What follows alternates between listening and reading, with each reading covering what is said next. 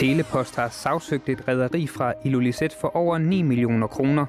En 42-årig mand, der er sigtet for manddrab og forsøg på manddrab i Nuuk, er blevet varetægtsfængslet i 25 dage. Og så har begrænsninger på forsamlinger tvunget arrangørerne af det traditionsrige Nuuk Marathon til at tænke i andre baner. Det er nogle af de historier, du kan høre mere om i middagsradiovisen. Der er Anders Dalve mikrofonen. Velkommen til.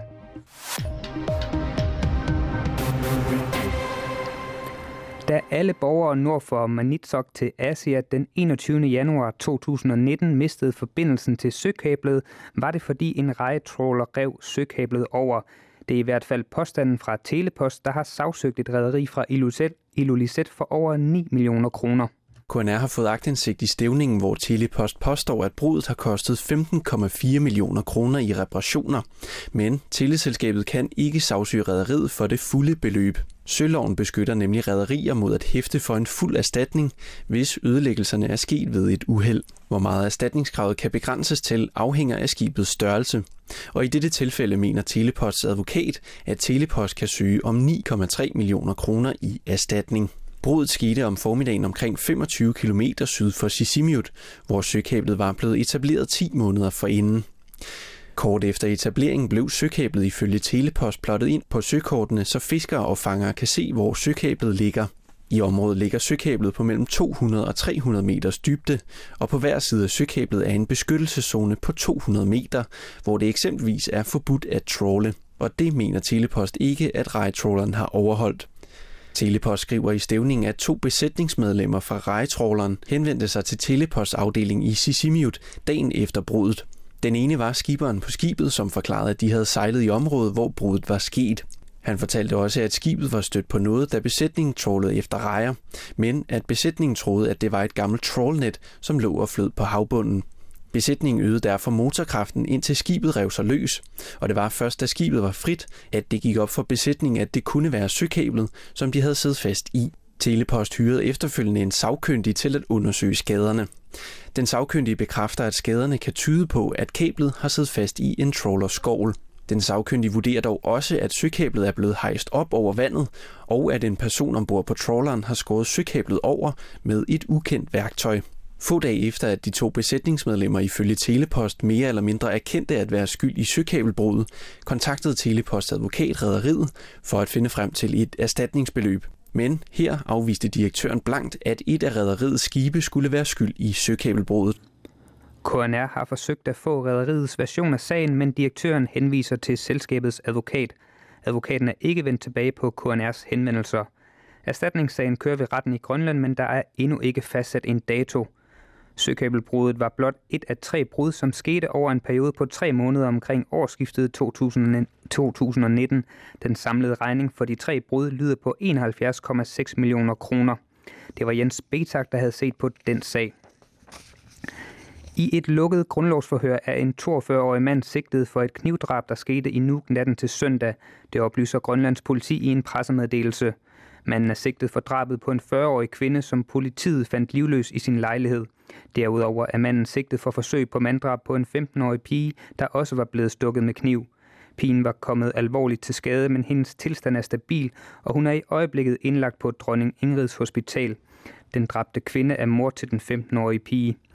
Grundlovsforhøret foregik bag lukkede døre, og derfor kan politiet ikke oplyse mere om sagen. Den 42-årige mand er indtil videre varetægtsfængslet i 25 dage, og politiet fortsætter efterforskningen. Den nye bekendtgørelse om begrænsning af folkesamlinger rammer Nuuk Marathon. Når løbet skal afvikles i august, bliver det kun for lokale i Nuuk, og der må maksimalt deltage 100 løbere.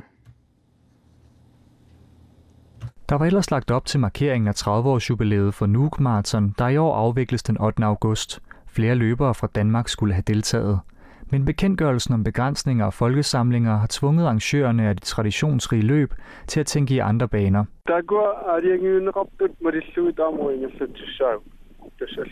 Vi kan ikke gøre andet end at følge retningslinjerne i bekendtgørelsen. Løbet bliver derfor kun for lokale i Nuuk, og der bliver kun højst 100 deltagere. Det bliver først til mølle. De første 100, der tilmelder sig, kommer med, siger Kim Godfredsen, der er med til at arrangere Nuuk Marathon. Der bliver løbet i distancerne 10 km, halvmarathon på 21 km og maraton på 42,1 km. Asiat Midnight Sun Marathon bliver også afviklet som et lokalt løb fredag den 26. juni for at følge reglerne i den meget omtalte bekendtgørelse. Fodbold-GM er også aflyst på grund af de nye regler for begrænsning af folkesamlinger, der forløbig gælder til 1. august.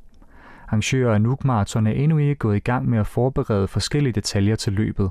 Der skal også være plads til frivillige og tilskuere, når løbet afvikles med start og mål i Nuuk-bydelen Ringerput. Det var KNR's sportskoordinator Nora Mølgaard, der havde talt med arrangørerne. Johannes Bavnsgaard stod for orienteringen. Grønlands Naturinstitut er kommet med nye anbefalinger til dem, der fanger hellefisk. Instituttet anbefaler, at der fanges færre hellefisk i 2021. Der er nyt til fiskerne, når det kommer til fangst af hellefisk. For fra Sissimio til Gagrodok har Grønlands Naturinstitut udskilt hellefiskene i indenskærsområderne med bestanden i udenskærsområderne. Det oplyser instituttet i en pressemeddelelse. Der er tre nye indenskærsområder. Det første er fra Sisimiut til Manitsok, hvor rådet for Grønlands Naturinstitut lyder på, at fangsten ikke overstiger 300 ton om året i 2021 og 2022. Det andet er Nuuk. Her bør fangsten af hellefisk gradvist reduceres til 398 ton over en treårig periode.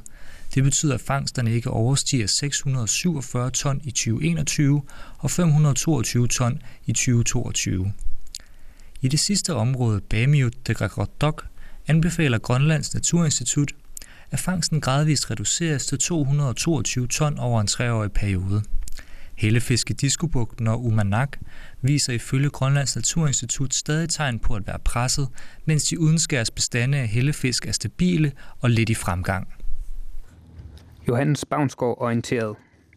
Og så skal vi til vejret for resten af dagen og i nat. Granak for resten af dagen skyet vejr og lidt regn. I nat efterhånden opholdsvejr og skyde. Temperatur mellem 2 og 7 graders varme, koldest i nat.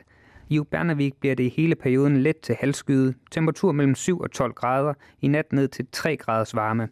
På strækningen fra Umanak til Manitsok bliver det lidt eller nogen sol, men stedvis også perioder med tåge eller mere skyet vejr. Fra i aften mest skydevær, temperatur mellem 8 og 13 grader, dog køligere i tåge. I nat temperatur mellem 1 og 6 graders varme. Resten af Vest- og Sydgrønland får resten af dagen nogen eller en del sol. I nat mest klart vejr. I hele perioden stedvis tåge og op til frisk vind fra nordvest. Temperatur mellem 8 og 13 grader, dog køligere i tåge.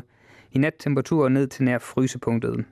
Der Silak får i hele perioden let til halvskyde vejr, temperatur omkring 10 graders varme, i nat ned til 5 graders varme.